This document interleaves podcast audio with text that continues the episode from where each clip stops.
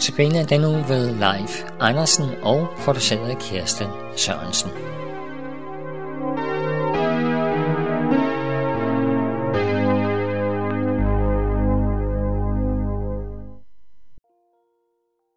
Hvad er håb egentlig?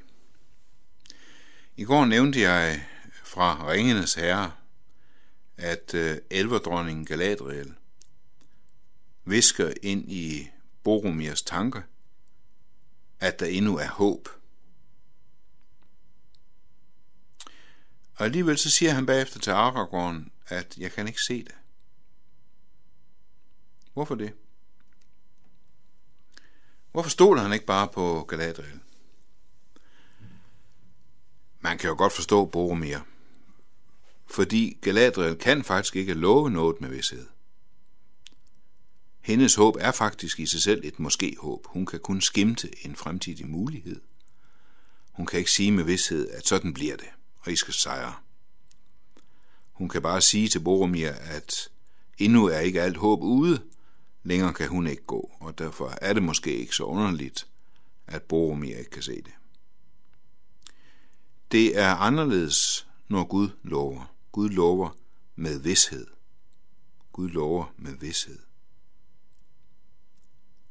Men det misforstår mange kristne, som om der så også kræves absolut vidshed af os, at vi er ulydige og vantro, hvis ikke vi har samme vidshed som den, hvormed Gud lover os ting. Men sådan er det ikke. Da jeg skulle arbejde med det her med håbet, så kom det bag på mig, hvor fortrolig Bibelen faktisk er med det her usikre måske-håb håb. Det kristne håb, som vi kalder det, når Gud lover, og vi kan håbe med vidshed, og at tro er fast tillid til det, det håbes på, det er jo ikke noget usikkert. Og så skulle man tro, at Bibelen dømmer det usikre måske håb, muligheden, dømmer det ude. Men det gør den faktisk ikke. Bibelen vrænger ikke af måske håbet. Det er klart, at vidshedshåbet, det er bærende i Bibelen. Men måske håbet rummes faktisk i Guds ord. Ja, endnu mere håbløsheden rummes også i Guds ord. Man kan blive fuldstændig paf, når man læser, hvordan kristne mennesker, troende mennesker i Bibelen, giver udtryk for, at de har mistet alt håb. Job kan sige, hvor skulle der være håb for mig? Hvem kan skimte håb for mig? Eller Jeremias siger, Gud, har du helt forkastet Juda? Har du vraget Sion? Hvorfor har du slået os, så vi ikke kan blive helbredt? Vi håbede på fred, men der kom intet godt, og så videre. Så ikke engang håbløsheden bliver altså dømt ude, eller fordømt. Og det synes jeg er fantastisk.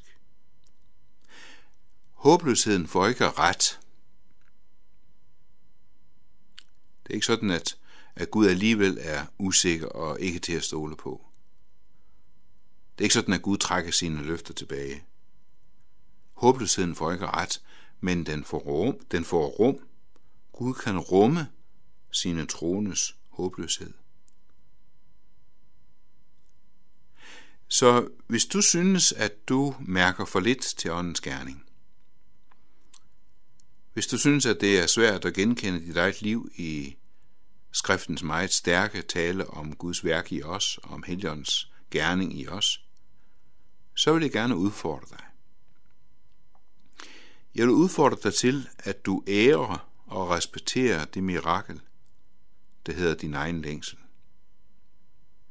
Jeg vil udfordre dig til, at du ærer og respekterer det mirakel, der hedder din egen længsel. Den må du ikke underkende.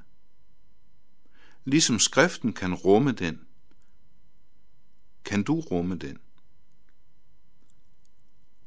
Vi er ikke født med længsel efter Gud eller håb til Gud.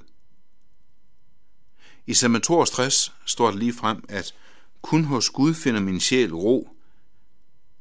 Ja, okay, det kan man måske forstå. Kun hos Gud finder min sjæl ro. Men så fortsætter han. For mit råb, nej, for mit håb kommer fra ham. Mit håb kommer fra ham. Altså det er ikke bare sådan, at mit håb rækker sig mod Gud, vender sig mod Gud, håber på ham, men det kommer fra ham. Det, at vi længes, at vi kalder, det er et mirakel, du ikke skal underkende. For nogle år siden kom jeg og min familie ud for en meget stor sorg. Og i tiden derefter kunne jeg ikke rigtig bede konkret om ting. Jeg kunne ikke rigtig finde ud af at bede konkret om beskyttelse eller helbredelse. Da jeg var ung, der bad jeg for mine børn, når de var ude at cykle. Gud pas nu på dem og så videre. Jeg synes, at nu blev det svært, for jeg følte mig skuffet. Jeg blev bange for at bede om ting, som Gud kunne finde på at sige nej til. Det eneste, jeg kunne, det var at sige, Gud, jeg er bange. Gud, jeg er bange. Og i det råb, i den længsel, levede min tro. Det var Guds kraft i mig. Det er en længsel, jeg ikke skal underkende. Og så kan vi vandre i udholdenhed. Håbets vandring, det er ikke bare en vandring på vej hjem mod Guds evige verden, men det er også en vandring her og nu hen imod udholdenhed, hen imod vidshed, hen imod hvile. Og derfor er det, at Gud kan sige i Romer kapitel 15, Håbets Gud, fylde jer med alt glæde og fred i troen, så de bliver rige i håbet ved Helligåndens kraft. Gud velsigne dig. Amen.